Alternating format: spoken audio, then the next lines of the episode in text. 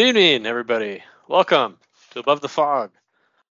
Tonight is, uh, well, today is December 8th, 2023. It's 9 11.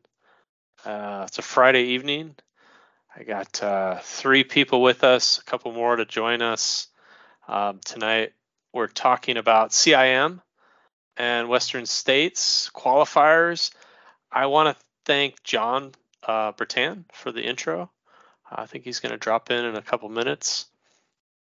And uh, yeah, so here we are. Uh, we are about a week after the, uh, let's see, less than a week. CIM, California International Marathon, was December 3rd. Uh, and Max and I both ran it. You see some of that Lego? What are you talking about? So somebody's texting me while I'm talking here. What are you looking at? Anyway, okay, everyone. As I'm as I'm uh, uh, losing my focus here, let me let me share a screen and go through the uh, the the basics on uh, CIM. I uh, first, gosh, I, I part of this. I'm looking forward to my wife joining. Just have to let everybody know. My wife is going to drop in, and this is the 50th podcast for Above the Fog. And she's never listened to a single episode because she's smart and she's not She's interested been listening to you for 20 years. Yes. Thank you, Chad. and um, I am so excited and nervous and not sure how to handle myself because she'll be joining us. And she's really the reason why I can do all this stuff because she does support me and she's an excellent fan. And we have children, and she helps with that um, situation also. Uh, maybe I shouldn't call it a situation. So, uh, Max, let's let's let's change the topic. What? So there, so so there's some logistics on CIM. Let's let's back up. Um, you have when you go to CIM, the Sacramento Marathon, you have to take one of the four or five bus options. And this is my third CIM, and I'm thinking, did I take the right bus? Because there's the A option, the B option, the C. I think there's, I think it goes to like E or something. What what bus did you take in the morning? I don't know what letter the bus was, but I took the option that went from the convention center in downtown Sacramento all the way up to Folsom. So there were Yeah. Quite the line of buses there and a lot of people. Um, so yeah, that's the option I took, as well as I don't know, however many other hundred or thousand of other So runners. so Yeah, Two Andy, years as, ago- as a as a as a two-time CIM finisher myself, yes, just Chad go to the finish area. ago. a, a two-time finisher. Um, there's two separate years. Um, you just go to the finish area and there's like miles of buses lined up. It's pretty. That's part of what I like about it. It's not like five different Okay, options. I gotta like, say, the. New York City Marathon. It's very easy, Chad- and all the buses go Chad, to the starting line. okay, I gotta interrupt. Chad is from New York, where people tend to be a little pushy, and they make them their themselves uh, to the front of the line, and it's easy when you are a little pushy to get onto those buses. I'm a lot And- pushy. So, I guess my question for Max is: Was it an easy process to get on the buses, and was it like 4:30 in the morning, or what time did you leave on the bus to go north to Folsom, or yeah, north to Folsom? north, northeast, whatever. Um, I don't even I don't remember what time we actually like got going, but I pretty much got to that area, yeah, like around like 4:20, 4:30, and actually wasn't very obvious where the buses were, um, because it was also kind of close to where the gear check was for the finish, and like walking towards that area. I was I parked somewhere like north of the convention center, so I walked south and I saw like I just saw the line. I didn't know what the line was for. And first I lined up for like maybe like a few minutes and then I was like I'm just I'm to go see what this line is about cuz I don't know exactly what it's for and nobody like ever said anything um, about it. And yeah, I walked down the line and went to see like what was going on and I found the gear check, which was great. Oh man. And then there was no line down there. So dropped my dropped my bag off and yeah, there, there was nobody else like doing or in line for gear check, so I assumed that was for the bus. And line moved pretty quickly for the bus. It was um probably didn't wait more than like five or ten minutes to get Yeah, on the I. Max, I was like, this is two years ago, and I was with Chad. And welcome John and Victor. We got John Bertan, Victor Ballesteros. Can you hear Hey us? guys, I can Boop, hear you. boop, boop. Cool. Yes. Welcome. John, that opening music was fantastic. Want to want to thank you for that. You are a talented man. Oh, well, thank good you. stuff. I don't remember what the So- so- is. So we're all recording right now, but I want to say, and we got Tim DiCarlo here too. We have to just make my wife feel so like, oh, is that that this? Here she is. Okay, thank her for putting up with me. Okay, here we go. That's his wife. Hey, love. Hello. All right, we have a whole uh, group of people here. Excellent. Um, so we were just talking about the buses at CIM, but we're going to segue over to the supporters of running, um, and just blanket it with uh, all running. So uh, my wife has been putting up with me for uh, how how many years, love? Um, approximately 20.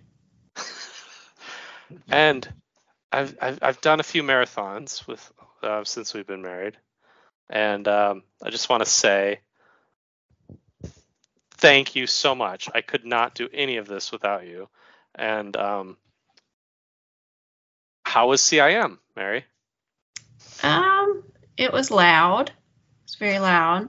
There were a lot of people, a lot of skinny people, um, a lot of waiting. It was sunny, right? Yeah, it was sunny. It was not Yeah. that cold. Um, yeah, that's about it. Was, Waiting. was there music? I, I ran Yes, CIM. What? there was actually really good music. It was like being in a club in the early 2000s. They yeah. had very good music. nice. The one time I ran CIM in 2012, it was a crazy, uh, almost hurricane level storm. So most of the race was through ankle deep water. Um, my wife was with me. It was, it must have been two days before her birthday because CIM was always on her birthday weekend. And um, she got to spend, uh, my sister and I ran it. So she got to spend the, the weekend um, with uh, my mom and she still gives me quotes from that weekend from things my mom said at dinner the night before Yeah, I got I got to spend the weekend with Andy's parents, his mom and his dad. Who might listen to this podcast? So we want to make sure that we uh, only speak Yes. favorably of Rick Thank, and Barb. It was- you, Chad, the I, diplomat. I don't I don't know if anyone listening or anybody in this group has ever experienced this, but just before a race, a runner tends to be a little stressed out, and uh, they may they may um, exude some of that stress to their family. Ooh, ooh, ooh. Andy, last time I ran CIM, I was trying to park near the finish area, and there are these little one lane roads that go through the park, and I drove down one backwards, down the wrong way.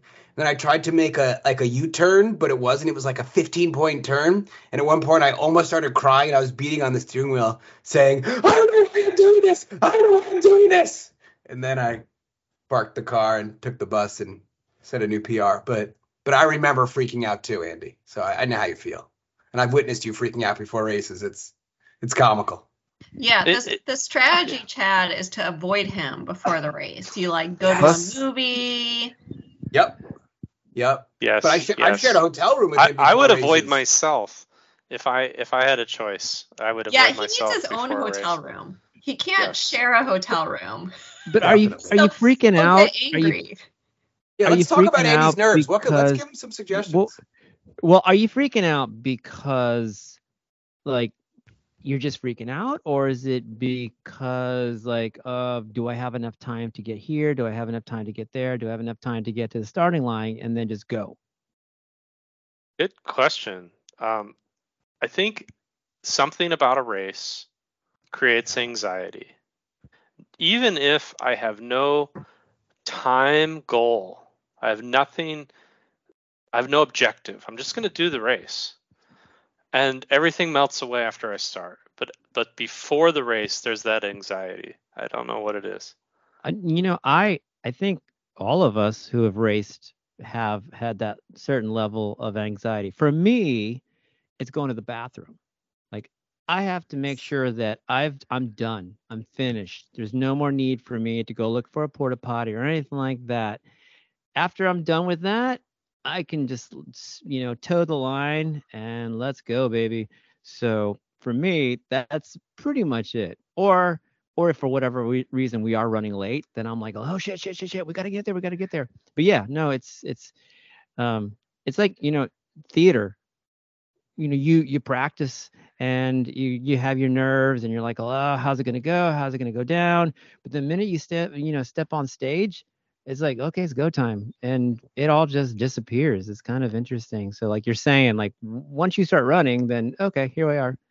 But yeah. I try to calm myself, but those those nerves are always there. It doesn't matter the distance. I can be at the start of a, a local track meet with that. That doesn't matter at all. And you know, a minute before the mile race. And the nerves for me are there because I know the race is going to be uncomfortable. And that's why I'm there. But even if it's just a mile around the track, just four laps, I know by the time I get to that third lap, it's going to be a dark place. And I'm going to be reevaluating all of my life choices in that third lap because of the the level of exertion might not even be anywhere near my fastest mile, but it's whatever I have that day. Just for some reason, because I happen to be wearing a number and there's a clock, I have to push myself. I, and it's just a weird uh, brain wiring that those those nerves will be there. I could have my bowels can be working perfectly that day. I could have been rested, but even like the anticipation of the start of that race and how uncomfortable at times I know it's going to be. And that's why I keep putting myself out there because it's going to be uncomfortable.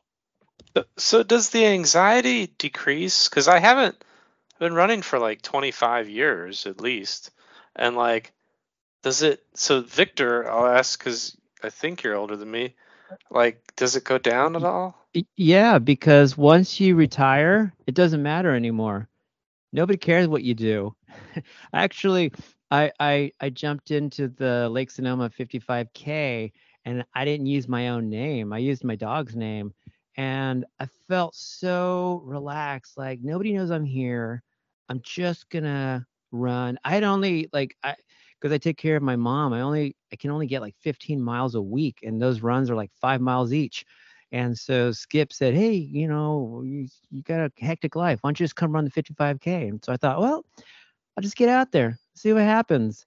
So You've it's very- also transcended. You've run multiple 200 mile races. but but there's something liberating about just saying, you know what, whatever's going to happen is what's going to happen. And I mean, yeah, I can feel, you know, fairly comfortable with my fitness, but in the end, it's like it's just me against myself, really. And so I don't know. I just that's that's how I go into it now. Now, on the flip side, though, spectating a race, I don't know. I think that's a no, another world, another difficulty level there. Like it's really easy to run a race, to run in a race. You just go from point A to point B, wherever point A or point B is. But for spectating, you gotta if you're finding somebody, that can be difficult, especially if you want to see them multiple times. And I've done that before t- two years ago at CIM. I had some friends running and had to kind of make a decision like, all right, where am I going to go and where's my next point? So actually, my question is, Mary, did you have like any of similar like um, experiences, or did you just Um, like go straight to the finish and try to find Andy there? Yeah, well, I had two kids, our wolf dog, and Oh, two that's good. So I really like simplified and set a very low bar and only aimed for the finish line. We thought about trying to see him twice and quickly realized that was not going to happen. Uh, and the beauty of the app is you know within like a minute, you know when he's going to finish. So it worked out really well for us. This was my best supported race ever in my I think in my life. I mean, I had my cousin Aaron and his wife Mel at mile 20 something and their kids and they cheered me on. And then I finished with my whole family and my parents. And it was like uh, that that's that's huge. Like usually I Did you see and, Chief? and my dog and my Chief dog is there. So so yeah, I I can't I can't say how much I appreciate having all those people there because I do these things a lot. And like I think a lot of people in this group can relate to that. And like I get it. It's it's a lot for everyone to show up and like be there and they're not running and uh it's it's it's just um it's really special it's really i, I really appreciate it thank you Yeah, I think I I, want to I, talk think about that's the hardest job. I think that you know crewing and pacing and all that, and just even spectating. That's the hardest job. It's harder than running. Um, I actually I like doing that more than running though. I like crewing and pacing and um, the logistics of you know okay we got to get here, got to get there. What are you know what are they going to need?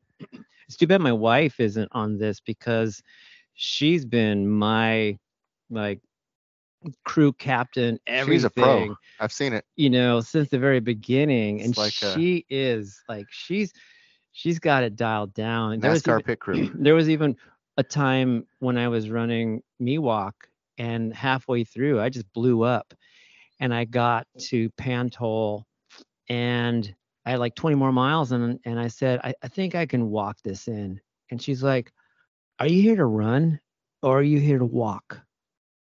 And that was it. I was like okay i guess i'm done today. So you know she's she's hard. She's rough. She's but she's good you know and yeah it's like being able to support somebody and yeah be their backbone. That's really special. I think my favorite story that you told me from from her crewing you was when you were doing you were part of a crew a group that started the Tahoe Rim Trail, four guys, right?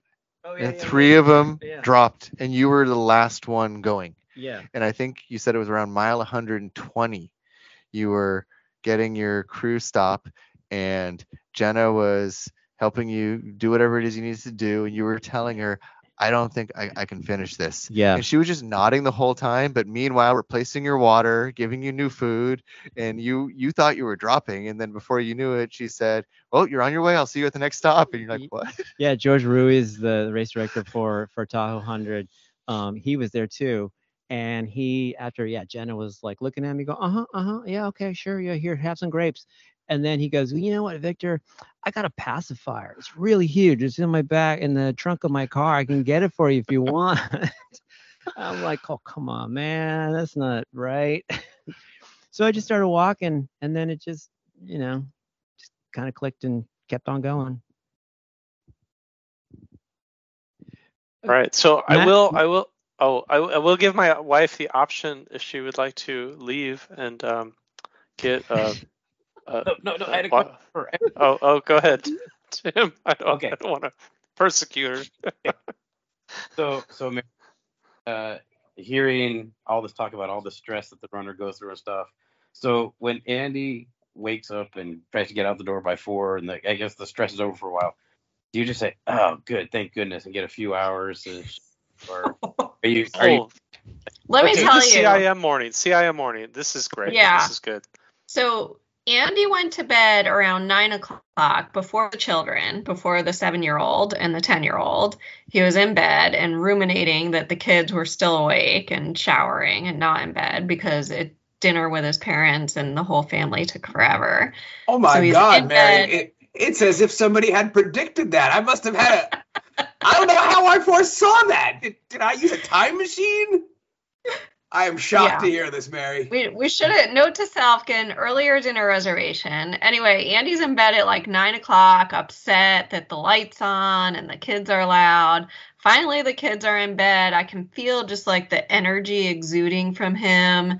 The whole night, he's like ta- he's getting up and checking the thermostat and and like switching off the heat the AC even though it was on AC and it was too hot and the temperature wasn't right in the room and just like on and off on and off and he he got up like i think at like 3 a.m or some ridiculously early hour before he was supposed to leave and left and that's when i actually slept Three, When three, he I, left I left at 3:40 in the morning. I shared a hotel Yeah. with him in, in New York, and he did this weird thing the night before the race where he went in the bathroom and sprayed water all over the bathroom floor. Oh oh that's couldn't figure out how to go in the that's what he does every and there night was, like, No, river that's the curtain. there. That was a curtain uh, No, malfunction. no, no, no, no. I, I took I've taken showers before. The water stays in, in the shower, but he got water all over the bathroom floor. It was like as if my like kids were peeing in there, but they weren't even with us. welcome to All my right, world yeah. chad that's, Couldn't that's, explain it. that's not a race thing that's an andy thing So I'm messy uh, in the bathroom, yes, and uh, I I get up kind of early, and mm-hmm. I don't I don't really sleep. Like I I slept like maybe four hours, five hours, and then I was like, okay, I'm just gonna go to do do this thing. You never sleep well the night before a big race. That's like Yeah. the lesson there is you got to get sleep like the three nights or the night before or the Yeah, night before and right. then the, the Yeah, yeah. week before. Right. You got to go into the that week rested. So because you know that night before is just going to be crappy sleep. And the night before, you got to drink like, you know, like rum and coke and, you know, that'll he calm even your had nerves. his like children's sleep gummies and still nothing nothing helps andy Guilty, guilty. you finally, even though your job's not done, you finally get a little bit of rest when he uh, hits the door. Yeah, true that.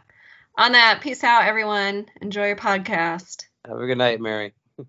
Love you. Thanks, Thank you. We salute you, Pod Mom of America. Yeah, that that was um I, I, I she probably won't even hear this, but like I'm so uh just happy that she could join and so grateful that she could uh be at the race at all. Um I I I don't like like prior to marriage and stuff when we were dating, I had these like, oh, she's gonna be at every race I want to do. But like that's not realistic. I mean, every single month for for how many years? Like showing up to a race in in where, doing you know what?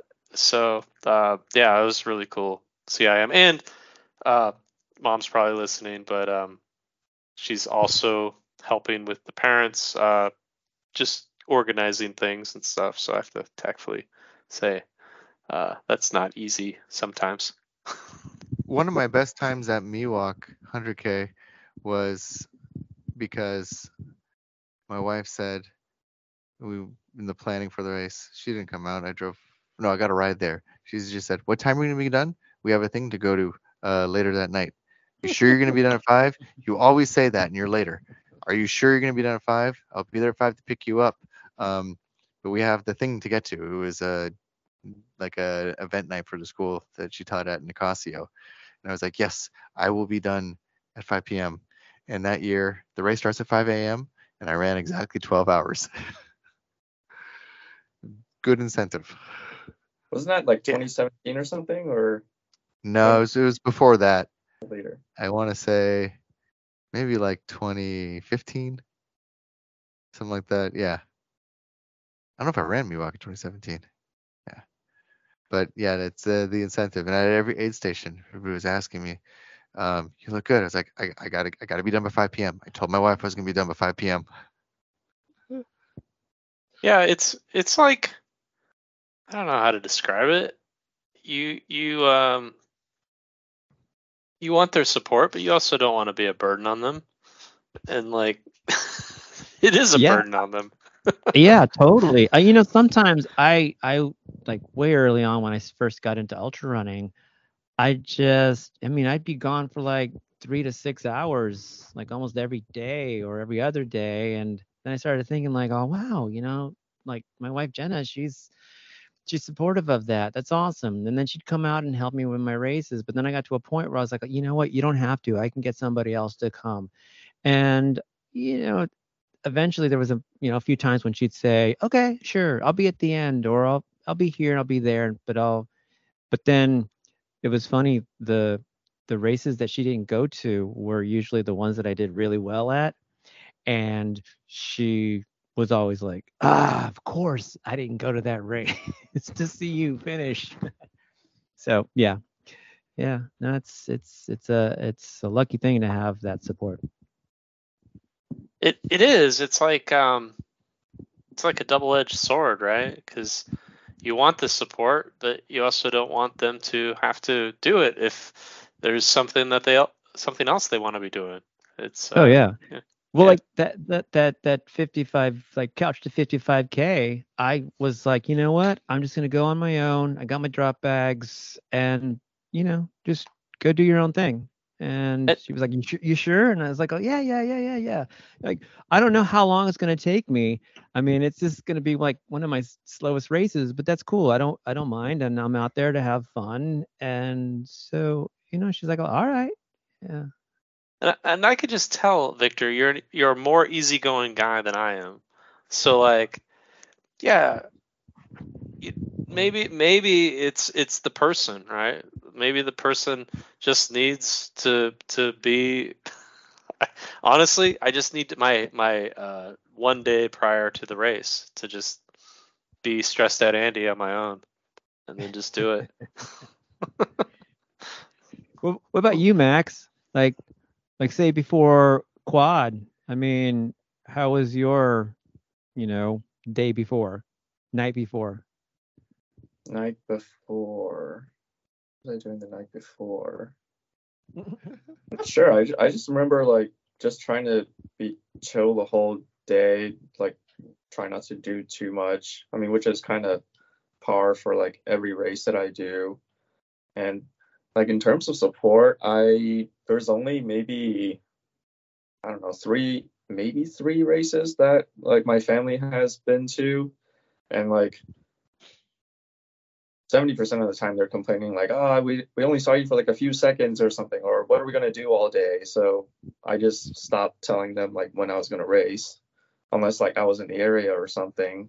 So when they do show up it's kind of a surprise but at the same time it's like yeah i don't want to like burden them with like all the drama or like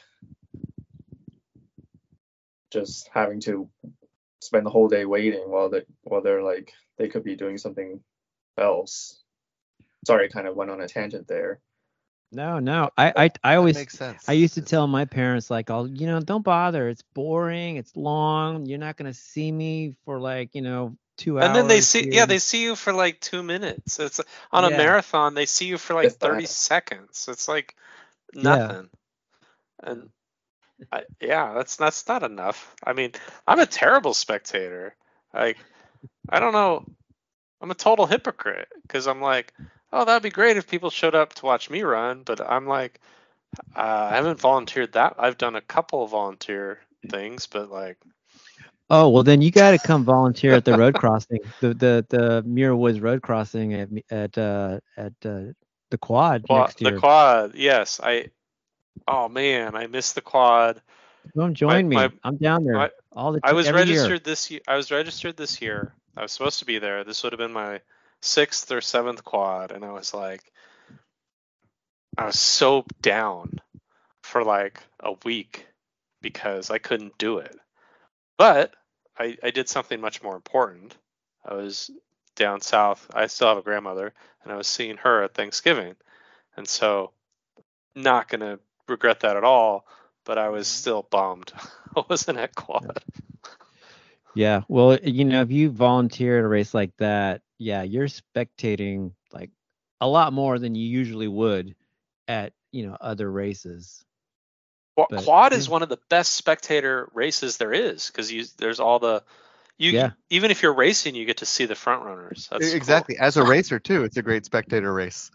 Um, the- it was so I was thinking about it, and Max, you're talking about uh, family and family understanding, or other people just understanding the no- nature of running. Running is weird because it is, it's a it's a great thing for anybody to do because it's it's a habit that has tremendous dividends. Like it keeps you healthy. Um, I think because if you're thinking about races you signed up for and trying to get your runs in and stay uninjured, it leads you to, on the whole, probably making good decisions. Um, it's a it's an addiction that actually leads to probably better decisions than other addictions can.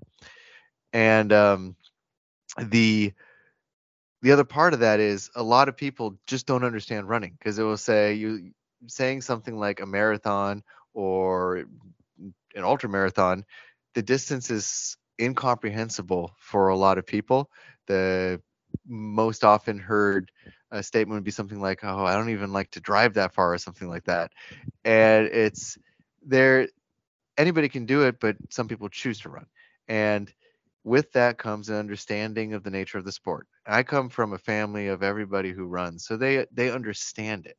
But it's always funny seeing people who have no concept at all of the sport. And I coach high school kids, so I'm I can say I'm bringing them into the sport or I'm indoctrinating them in the sport, but I am not just explaining it to them and teaching them about it. I'm teaching their families. And so some of them come from some of the kids come from running families, not just having older siblings that run, but the parents run stuff like that. So there's a different kind of explanation and I don't want to say management of those parents, but it's they understand what their kids are doing differently.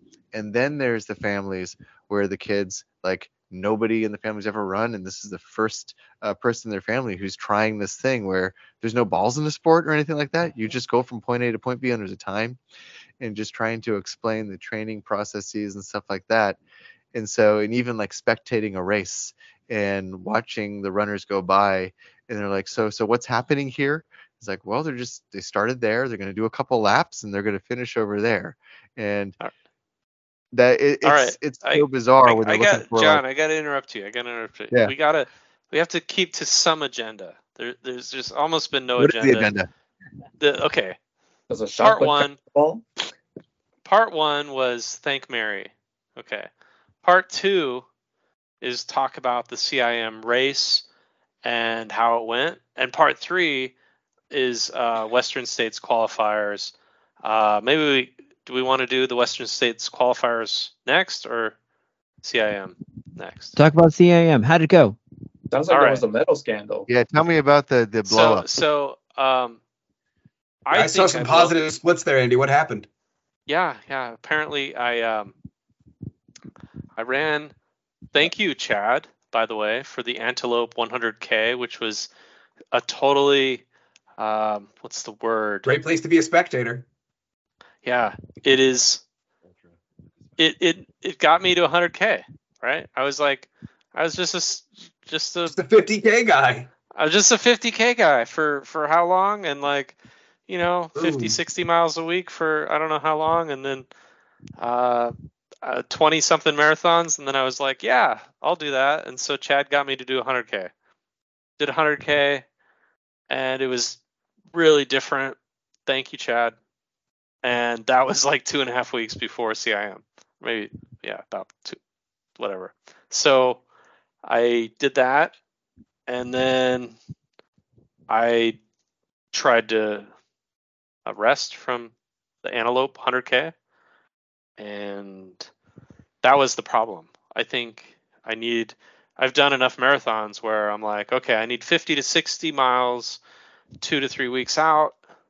Uh, usually like a 10 week program, and like it's not a program, but it's usually like you peak at about that mileage, and then you start to taper it off and then you got the race done bunch of marathons and uh, I couldn't do that. And not blaming Chad. Uh, yeah, I'm blaming Chad, but uh, It's like the best uh, way uh, I ever. Dexter, I want to. That sounds Dad, like perfect uh, training though. 100k of road. Uh, I, I know that may not have been perfect in a training arc for a marathon, but I, I I I listened to the podcast and I watched that video on YouTube, and that was such an amazing idea and what a cool event to do. Um, uh, so yeah, blame Chad, but Chad, I saw that. I thought that was amazing. That was cool. That, so Thank you. so I will I will thank him and blame him at the same time. So thank fine. you. Andy, And, I would uh, point out that the reason why you're always so nervous at races is because you're just barely recovered from your last race.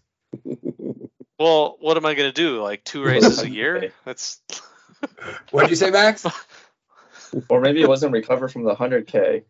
Yeah, that's what I'm saying. He's either not recovered or like, like, have I recovered? I don't know. Okay. Boom, let's go race again. So it's not even ex- an excuse because I did Chicago in October, which was le- which was a month before Antelope, and Chicago was great. Uh, everything went pretty well at Chicago. It's 302. I wanted a I wanted a 255, but I ba- I basically took the first 10 super easy at Chicago because I was worried I'd blow up again like I did at Boston, which is And New before York. that. And New York, well, New York was another story. New York But, was like- a shit show. I I did not want to get a, like I would just kill my ego. I guess I'll say that. Yeah, it would kill my it would kill myself if I was like 330 at Chicago because I blew up. So did well Chicago. Not what I exactly what I wanted, but I, I took it easy. It worked out, and then Antelope was good, and but basically every single month I have like a pretty good effort, and that's probably not a good idea if you wanted to do the best race. Um, so I go into CIM, and I had to taper. You have to taper. You can't be like running 10 miles hard like two days before, and uh, Why everything. I was gonna say maybe you didn't race enough. Max raced did quad the week before CIM. Uh, maybe you needed to run another 50k in between that 100k and CIM. You were I think you're tapered. right. And, and only That's that, strategy. just one 50k, and then no no no running from Antelope to CIM. Yes. Andy, did So- you say at one point um, that your best CIM was when you did quad the week before? Uh, that's not my best. My best CIM was a rested CIM, but but I did have a sub After a proper build up. after a quad. Yeah. Um, I I think I given where I was at, that's the best I could have done. I but I I sort of blew up after the half. Well, you know, if you did something like that again, your body might actually be more accustomed and acclimated to that kind of a switch of effort because, you know, your body knows kind of more red line, you know, 26.2 miles, boom, here I go. And then something like, you know, 100K that's got climbing and whatnot, it's a whole different beast and it's to tax different muscles and so yeah if you've got a short turnaround you're to do a marathon then yeah i i'm not surprised that you know it was it was rough I I know this isn't accurate, but I want to say the last marathon I did at CIM was the hardest last 10 miles I've ever done. It, it Hmm. felt just so hard. yeah And and Yeah. and so let's switch over to Max because Max was doing this and doing it perfectly. No, I wasn't. Uh, you were your splits were like I want to say within five seconds or less for the entire marathon. That's perfect. Were was was was that right or Uh, let me let me look at my results real quick. What's my name? How old are you, Max? I am 37 years old. But I was also sidelined for three weeks earlier in the year. Oh wow. So let's see. what did I do? No, I mean I still ran a positive split. It wasn't like too far off, but yeah, it was still like I did 128 in the first half and then pretty much like a 130 the second half. It looks wouldn't it looks like- like, at mile 18, you you hit that 30k that 30k wall because you were more in the 630s 640s, and then you were at 650 and you were edging closer to seven, but every mile was under seven minutes, and then you rallied for that last uh, quarter mile. But yeah, that's but it's a, it's a more finely tuned version of hitting the wall. It's nuanced. Um, but you you also have more experience loading up the the race weekends, like going from one week to the next. I mean, heck, didn't one year you run Lake Sonoma, and then that night you fly out to Boston? Uh, yeah, it was a failed attempt. but still like that's in your wiring and mindset like this is a totally fine thing to do i'm going to run a 50 miler and then two days later i'm going to go run a marathon That Um, sounds like Ferg.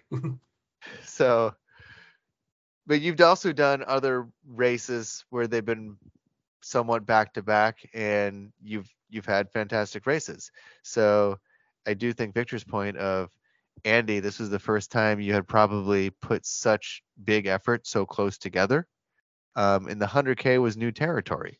And if it just becomes more like okay i know not necessarily you do 100k every month but it becomes more the oh yeah i do this this is normal then i think mentally it, it does take the the significance of that 100k away from like detracting from a marathon program Yeah, and your and, and your body is like I said again. I think your body kind of acclimates. It knows okay. It knows it knows those changes.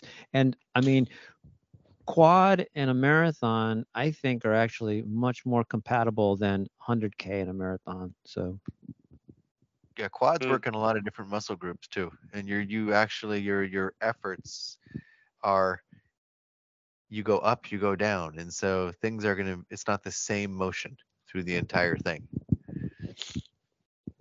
Yeah, Max, Max, my my hat is off to you, man. I'm looking at your splits. This is this is textbook how you do a marathon, right? You got like uh, maybe a little hot at mile one, but the only mile out of 26.2 was perfect. It was like, Just- and the heart rate, the effort, was- it's That really. was also a downhill too, that very first I mile. see. hmm that's pretty good. And it's, it's fantastic Yeah. it's just That's such a subtle Yeah. 30k wall Yeah, no, I think those are like amazing splits. They're, they're- they're they're amazing, and that's what I said. It's a very subtle 30k wall.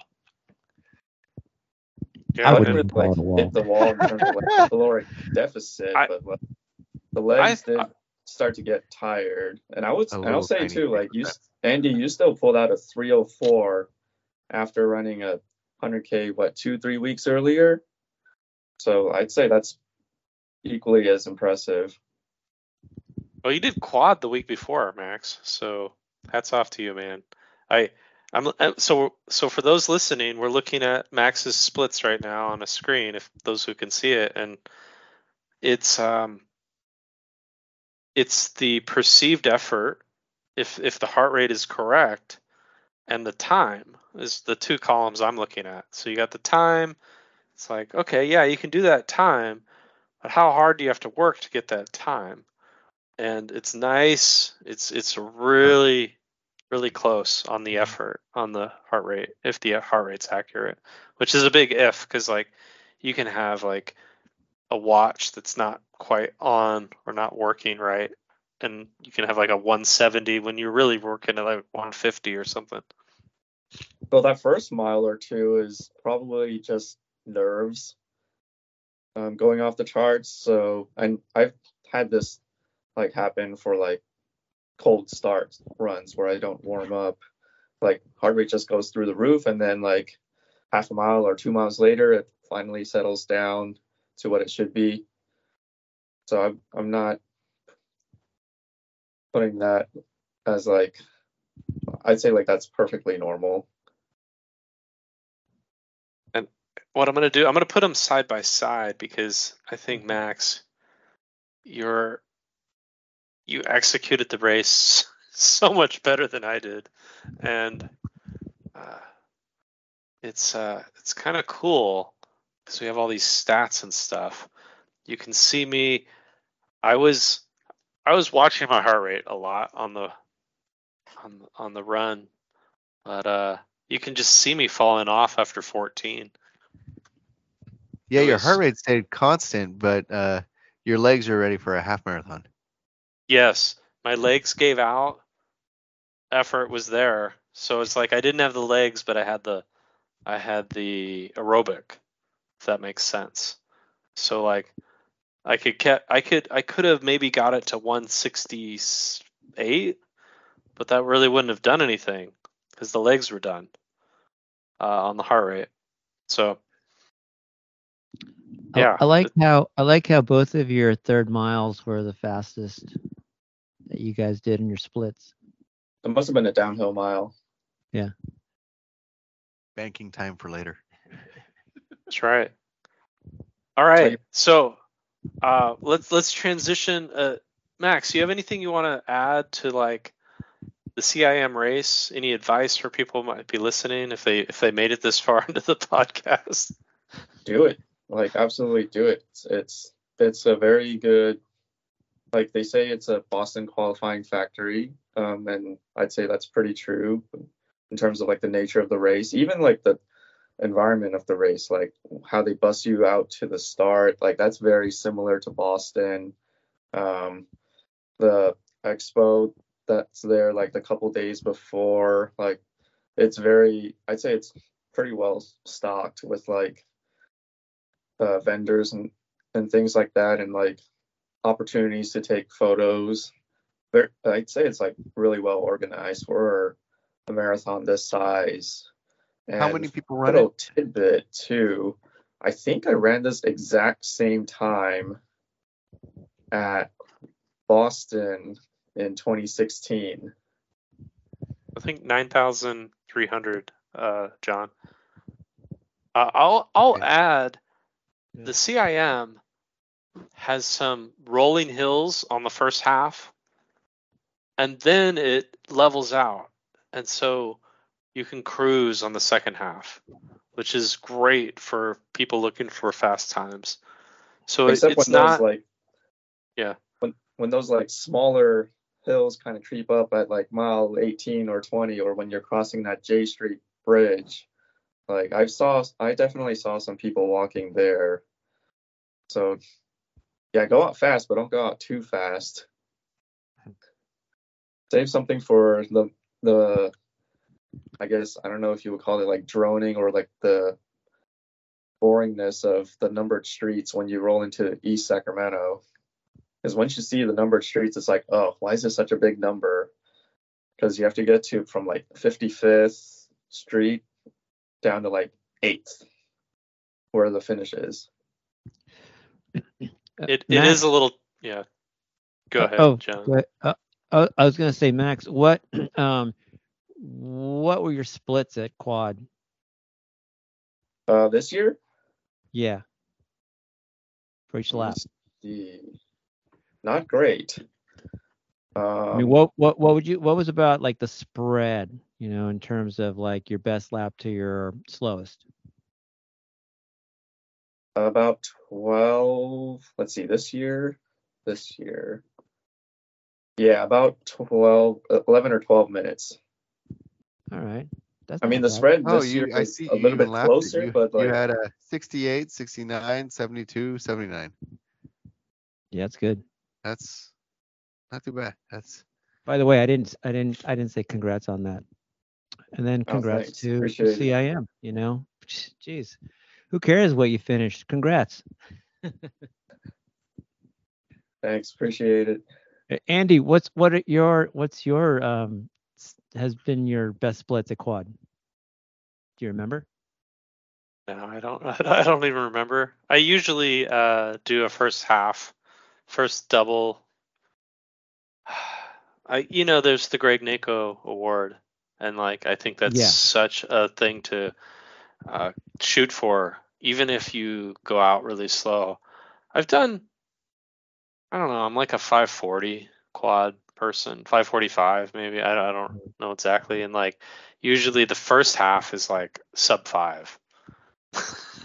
so so then yeah, that, that's yeah. that's that's one of the fun things about that particular race. And yeah, that was my first ultra. But yeah, I like that. I love. I love the quad. I love the quad. It's uh it's like I think Max has said it in, in a number of places, like it's a total party and I don't consider it a race. I just consider it I mean, yeah, there's like the top ten or twenty guys or women, ladies are uh are racing. But like after that, I think it's just everyone's just doing the day and like having fun. Oh, Uh, And. I love that. I love that part. It's just really really cool. Even when there's hail. Yep. Yep, rain or shine. All right. So I have some some great guests here uh, because the next part of this is about uh, this this thing that happens over in uh, Squaw called the Western States that has like 300 and I think it's like 79 participants because of some rule about Federal law. federal laws and uh, I think yeah the history there, there must be a book out like on this like how that all came about right it was like 1981 or something do you, Wendell do you know Robie John had to play in that. 81 with like the the first states. yeah the first when was the first when it was Western capped. States 100 Oh. miler The first was 1973, I think. okay Uh, 73 or 74. sorry Um, one person, and then two the next year. But it was in the 80s because it was swaths of the race um, were they were not part of like national forest land. They were um, who who managed the land was changed uh, based on uh, laws passed in the 1980s, and so there was um, Wendell T. Robie, who was a friend of Ronald Reagan's, who was a big advocate of the Tevis Cup uh, course, which is what the Western States came from, the 100 mile horse race from what's now called Olympic Valley to Auburn, which still happens, but it's on a different so, time of year so now. So the Tevis Cup when does the Tevis Cup or what's the history on the Tevis Cup? Because I remember uh, Mark Rickman who was really involved with the horse and foot race which was really interesting. Um, what do you do you know when Tevis Cup how far back that goes? Because that's really kind of the origin I think. We, we can pull that up. Because the Tevis Cup has been going on, I want to say, for um, that's been going on for a long time. So Do you trust Since the dawn of time. 1955, except it did not happen uh, in 2008 and 2020. 2008 from forest fires and 2020, of course, from COVID. Um, and yeah, it was an endurance ride. Um, there are other horse races around the country that were um, that became ultras as well. Uh, the Vermont Hundred was originally a horse race, and it still is. And the horse the horses race with the people in the Vermont 100. Mhm. We're on the same course at the same time. I think they start an hour earlier, but the aid stations in the Vermont 100, as of well, I ran it in 2012, but they're the horse aid stations are right next to the people aid stations. You get to a sign that says horses, people Hmm. at every aid station. But Western states, they moved it to um, the the Tevis Cup. I think it moved to August. In Western states is in June. So I'm trying to look at when uh, the Tevis Cup actually happens. Yeah, August. Yeah. Yeah, so the Tevis Cup starts um, in a different place now. I don't think it starts um, where Westerns. I, I I don't know. I don't know the history. I'm sure John and Victor know the history, and Max know better than I do. But I think the Tevis Cup now starts um, off of Soda Springs, um, in off of the 80, Soda Springs Ski Resort uh, which is close to a place my dad has, my my parents have. Um, and that's, uh, but I, I imagine it was almost in line with the running because I could just see them doing the the horse and running in the 70s or whenever, and then they were like, "Hey, I wonder if I could do this by foot. And then uh, Gordy, I think that's the only name I could think of. Right. Well, I think wanna- it was a it was a complete like fluke because the Yeah. horse went lame and he was like, "All right, well, I'm just gonna keep on going," and that was that. Just did it. so- something about cocaine in that story too. Per Gordy's from him, from his lips. Strange story. Hmm. Um, no, so okay, so the the the Tevis Cup, that's still it goes through Olympic Valley, but it's starting off. Um, it starts near Sawtooth Ridge, which is very close to the edge of North Star. But it's still part. It goes on the Western States Trail, which goes back to the 19th century, which was the trail, one of the trails that many um, people coming out west took, in particular people like you know the so-called 49ers and stuff like that, um, who were going to venture out west on foot. And so the Western States Trail, in principle, you can take all the way back to Utah, um, the remnants of it. Uh, but there is a Western States Trail. Runners always forget there is the Western States Trail continues on to the other side of Highway 89 up there in the Tahoe Basin. Um, but yeah, looking at the history, it was Wendell Robie who thought he wanted to demonstrate it was possible to ride from Lake Tahoe to Auburn in a single day, and that's when it became um, a race. And in the 80s, he was because he was friends with I believe Ronald Reagan.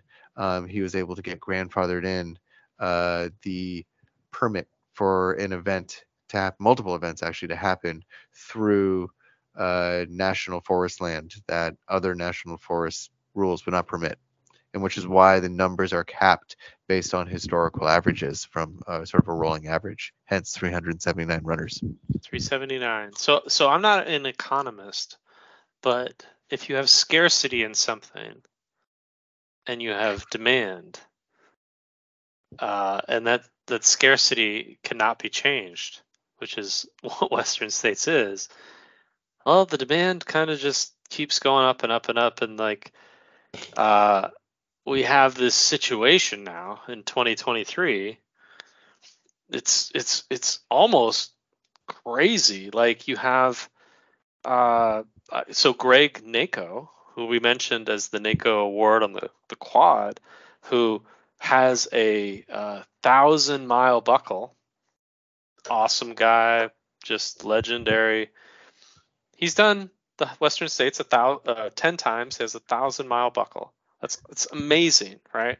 For someone to reach, you have you have to be like uh, to someone to to reach the one thousand mile to do the Western States ten times. I don't know, unless you're an elite athlete, like how that could be achieved going forward, and that kind of bums me out a It's little harder. bit.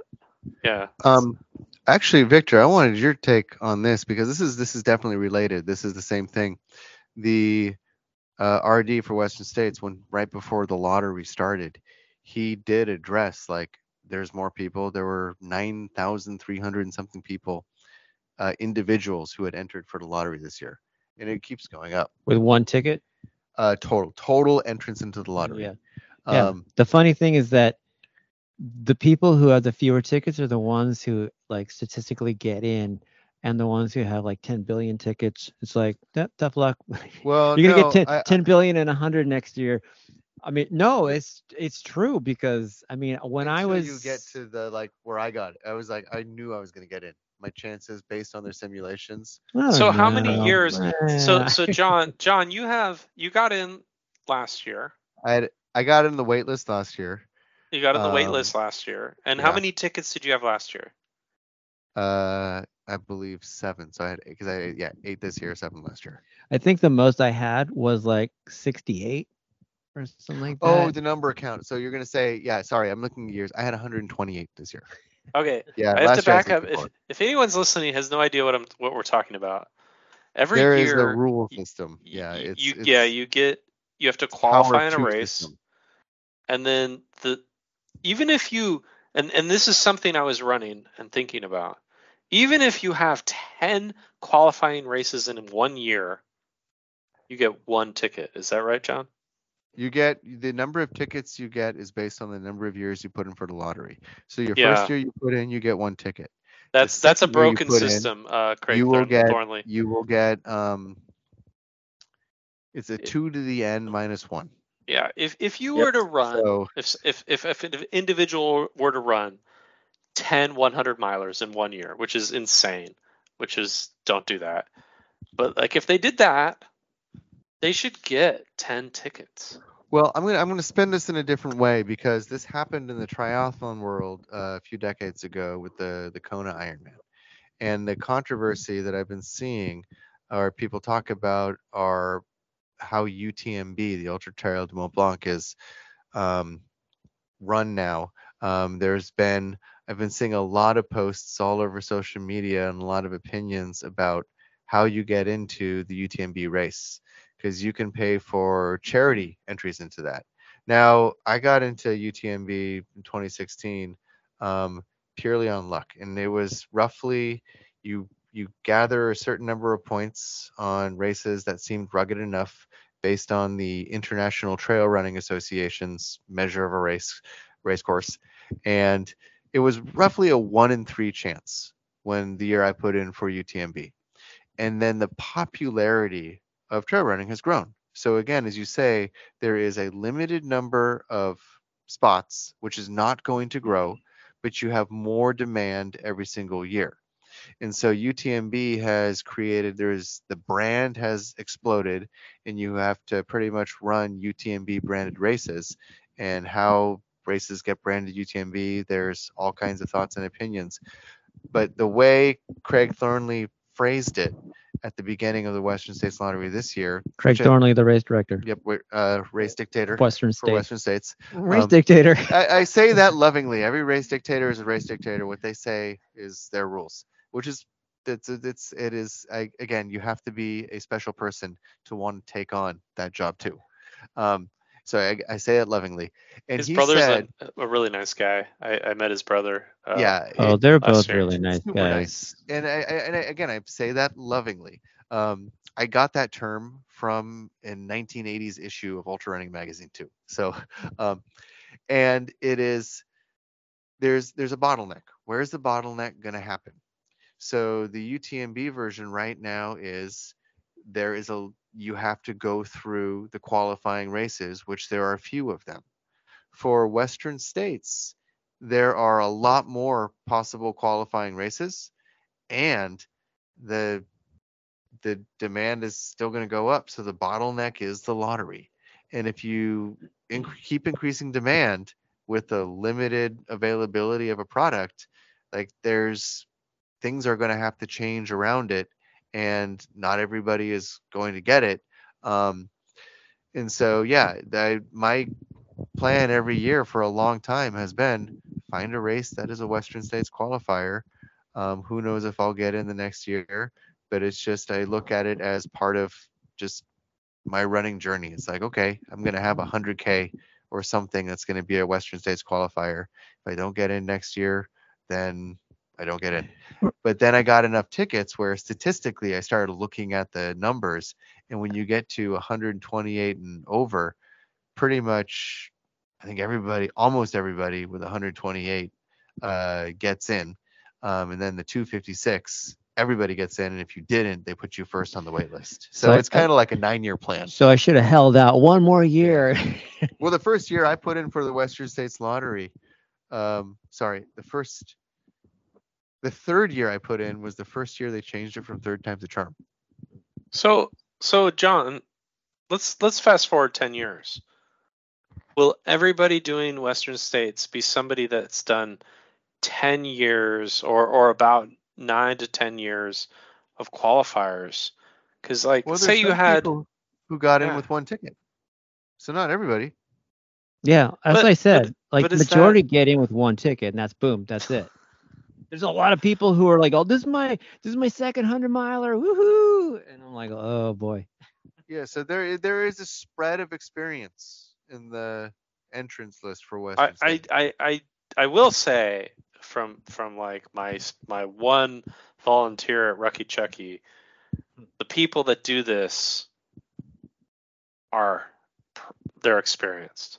Like everybody doing it at mile 75 or something is like they're coming in. They look great. They they know What- what, they're doing. They're they're focused. what they, time? What time were you? I've what was your time at wrecked Rucky coming Chucky? into Rucky Chucky. Like, were you at What Rucky Chucky like in the daytime? I was at. Oh my gosh, this is good stuff. This is good stuff. Let's talk about volunteer stuff.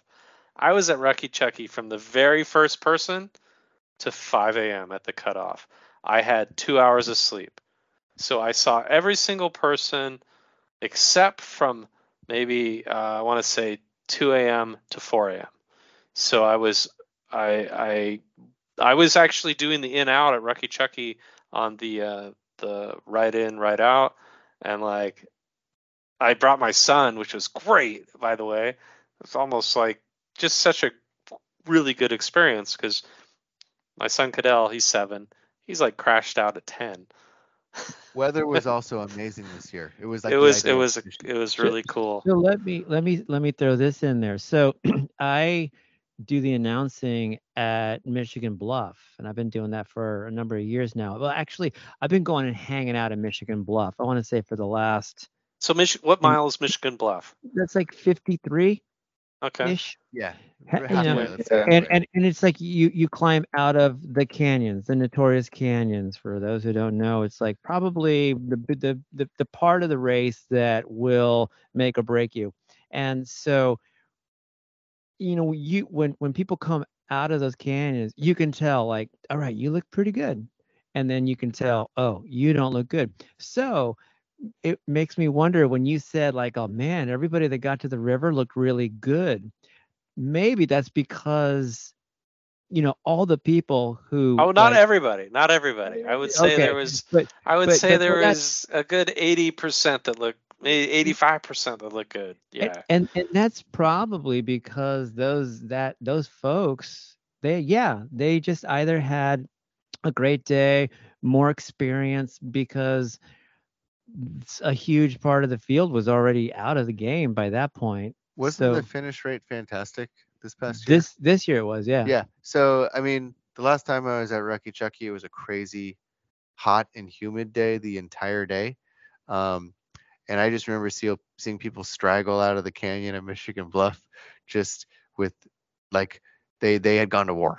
And um, Mm.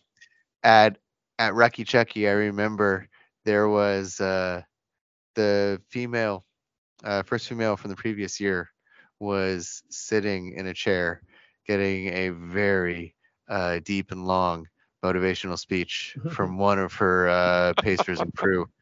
Uh, that was Andy Jones Wilkins, and she was like, Casey was like crying in the chair. But then I got AJW. That's that's a podcast I in listen to. 24 hours and three minutes. She rallied. So it's like I, that year, I was like, wow, there's carnage here. And people who were in the top 10 the previous year are struggling to finish this year. And that's why I was like, wow, anything can happen.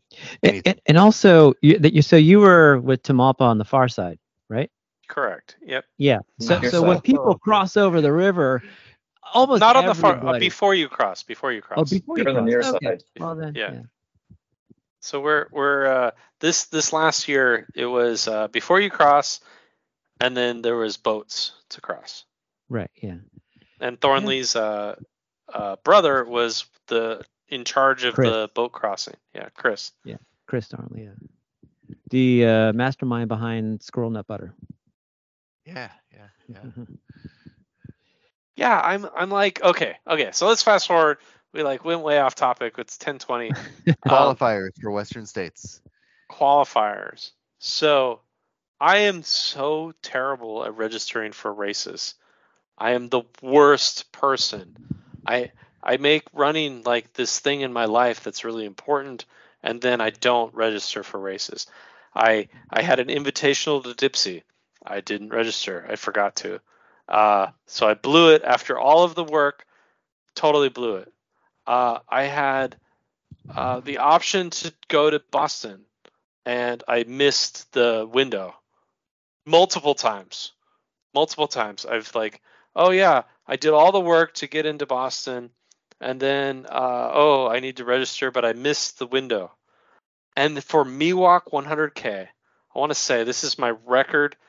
uh, absolute fumble. Three year or or whenever I think it was three years ago, missed the registration last year. Uh, totally missed it. Did waitlist this year after putting it on my calendar. Missed it again. And me And sending you a text the morning and and and John sending me a text misses that again. So then we're talking about Western States qualifiers. So then I'm like, oh, I gotta I gotta do something. So I I uh, register for Quicksilver, and I'm like, oh, I'm good. Okay, I'll, I'll do Quicksilver, and and it's my wife's birthday on May 11th, because you know I should know that but uh, I, didn't. So uh, I had to to change that a little bit, and then uh, to do Western States now, you have to do a qualifier, and to do a qualifier, you have to get in to a qualifier, and the qualifiers are all filling up, like all of them. Miwok's full. Uh, Quicksilver will be full. Sean O'Brien is full. Basically, everything in California is almost full it's not even 2024 yet. So like it's just like maybe this isn't for me because it's yeah. it's a, it's a Well, lot. there's also more hundred mile race options too. Yeah. Like if you want to run hundred miles, there's a lot of hundred milers now. So But I haven't I've never ran like 100 miles, John. one. So so I don't I don't I don't know if I can do that. Yeah, that's You get why, a lot of options. that, that's why I gave up. That's why I gave up on Western States. I'm like, you know, it's just yeah, you gotta you gotta climb one mountain and then you gotta climb another mountain and then you gotta climb another mountain in order. It's just like one yeah. It's it's I don't know. I mean, it's great that the sport has been growing the way it has, but you know, I I don't know. I don't. I'm not gonna say like, oh, I'm an old timer and I. Well, can't the same be said when for you could just jump into the race and and go but like uh, getting a permit for Mount Whitney? Uh You gotta you gotta be I've there climbed at the Mount right Whitney, time yeah. and plan for it. But if I mean, there's a lot there's a lot of logistics to to make it happen. But if you, I think it's like if you play a long game and you really want to do it and you know plan ahead, and make sure you sign up for races when they open. Uh, not to to review there, but uh, it's but it's also like so. Yeah, I, I never expect every single year, like anytime the lottery happens, um, like when I had fewer tickets, I'm like, yeah, this the likelihood of me getting pulled is low. But at least what I what I appreciate too about the Western States Lottery is they mathematically they run the simulations using what's called Monte Carlo simulations. So I know the the stats on the likelihood of getting pulled when you get more tickets. And another friend of ours um, also ran those numbers himself, and he just knew like, okay, this is my year, and he started planning for it. I, I i think that the, the the the issue isn't like maybe that 100 milers aren't for you the issue is your calendar and your um your your whatever it is that prevents you from signing up from the race for the races at the right time when you're supposed to do it so you gotta just focus on signing up for those races and then the 100 milers will come to you You know, I, I I was thinking about this on a run.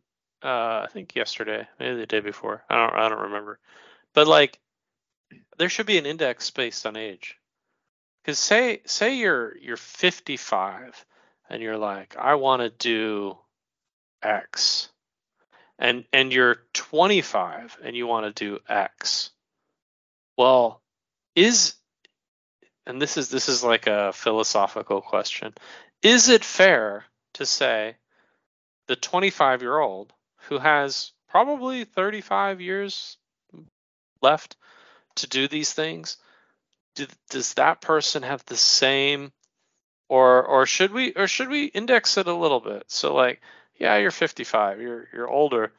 Okay now now as five ten years from now that will that will benefit for me. But like uh should there be an index on age for these things what do you guys think What do you mean by Mm. index? an index to give you to give uh an advantage to getting into Whatever a you- race Whatever you work out for that index is going to make it even less fair, though. yeah yeah okay Yeah, no, I mean, yeah, i- in yeah, I don't know. I, I I guess it really, you know, the whole Western States thing is I I'm I feel very fortunate that I was able to do it twice and I, you know, enjoyed both those times. Um And you're still part of it. yeah, yeah. Um you know, it's it still has its its its beauty and its charm and and you know, it's like if you really want to do it, you'll probably make it. You'll probably get in. Um, you know, I I think it's like Boston. I don't know. I've never I run think that's a good Boston. I've like you know, I I have no desire to actually run Boston. I mean, I've run a marathon before and I did pretty good, but I don't know. I just it's like if you really really want it, then yeah, you'll you'll figure out like, you know, you you'll get that qualifier and then you'll put your tickets in and then if you don't get in that year, then you'll do it again the next year and you know, I think for most people I think they spend like maybe 4 or 5 years trying and Yeah. some of them just go like, "Ah, forget it." And others just keep on going. So I, you want to look at another model for race um, entry. Uh, so you got two different versions, Western States, UTMB. Hard Rock is yet a different one because a lot of uh, what they really promote is volunteerism for that race specifically um, and keeping the community built around that race, which is another way to do it. And again, there's I don't think there's any answers for it, but again, we've really just you sum it up in the fact that okay, demand goes up, meaning things change and what is what people want changes, but it is a fixed number of spots that's not going to change. And that's uh, so since that's the case, there's no one way to make it work. And this is for Western states, they've chosen a method, and uh, it's a method that any method that's chosen is going to have consequences. That leads to, which is in, in the qualifier system of Western states. There's a lot of races around the world that can qualify you for Western states. Um, but then it's typically going to be more than a a one year plan of uh, finding a qualifier and getting it. You, you got to look ahead yeah, maybe just a few, more more than one year. yeah, least. just go Yeah. get a, go go get a golden ticket. there you go, golden ticket. Yeah. Done. Winning Just- just- Keep keep ferrying Uh, the runners across the river too. That's another way to do if it. If if I did uh, Ponte every day, which is only like ten miles, with Pontecopolis, it's like this. Pretty sure, but I mean, I might have to sacrifice my job and stuff. But like, yeah, yeah, I, I think I could do that. um, you know what? You know what I'm thinking. Is two words: is organic, um, and uh, is the is the organic race and local. And uh, I know I know you're about to head out, John, because something's about to die on your, your phone, but like or your your device. But We're like gonna die. organic and local is the origin of all of this stuff, right? It's like, oh, let's do an Iron Man, which was like I don't I don't really know the history of the Iron Man in Hawaii, but it was just some guys like, hey, let's go do that. That'll be hard. And like, oh, we're doing the Tevis Cup. Let's go do this thing long. And like what I loved was doing the antelope thing with Chad, which was basically like I think it was 14 of us. I don't remember exactly. It's a bunch of guys. We're just like, yeah, let's just keep running and do this loop thing for a while and until we don't want to do it anymore. And like that was so just so so much uh memorable than some of these huge races I've done, you know, these giant marathons. Uh, so organic and local, you don't have to have a race, right? You can just you want to do 100 miles, just do 100 It's- miles. It's Ye- an endurance achievement. Yeah, and but you know what? Next year you're gonna have to put a lottery in for doing that in your neighborhood. well, so to completely before we go to frame this like from an entirely different perspective, um, I was looking at another uh, friend of ours, Gary Gellin, and his recent uh, world record Everesting his his. Everesting. and Everesting is another thing that is like you can do it anywhere as long as you have a hill and can do reps on it. And he had a hill in San Francisco. What street was he going up and down? I don't remember. He was posting pictures of here's my little aid station, all of that. I just noticed that he wasn't using his his sticks correctly. and it was, yeah, it, it was.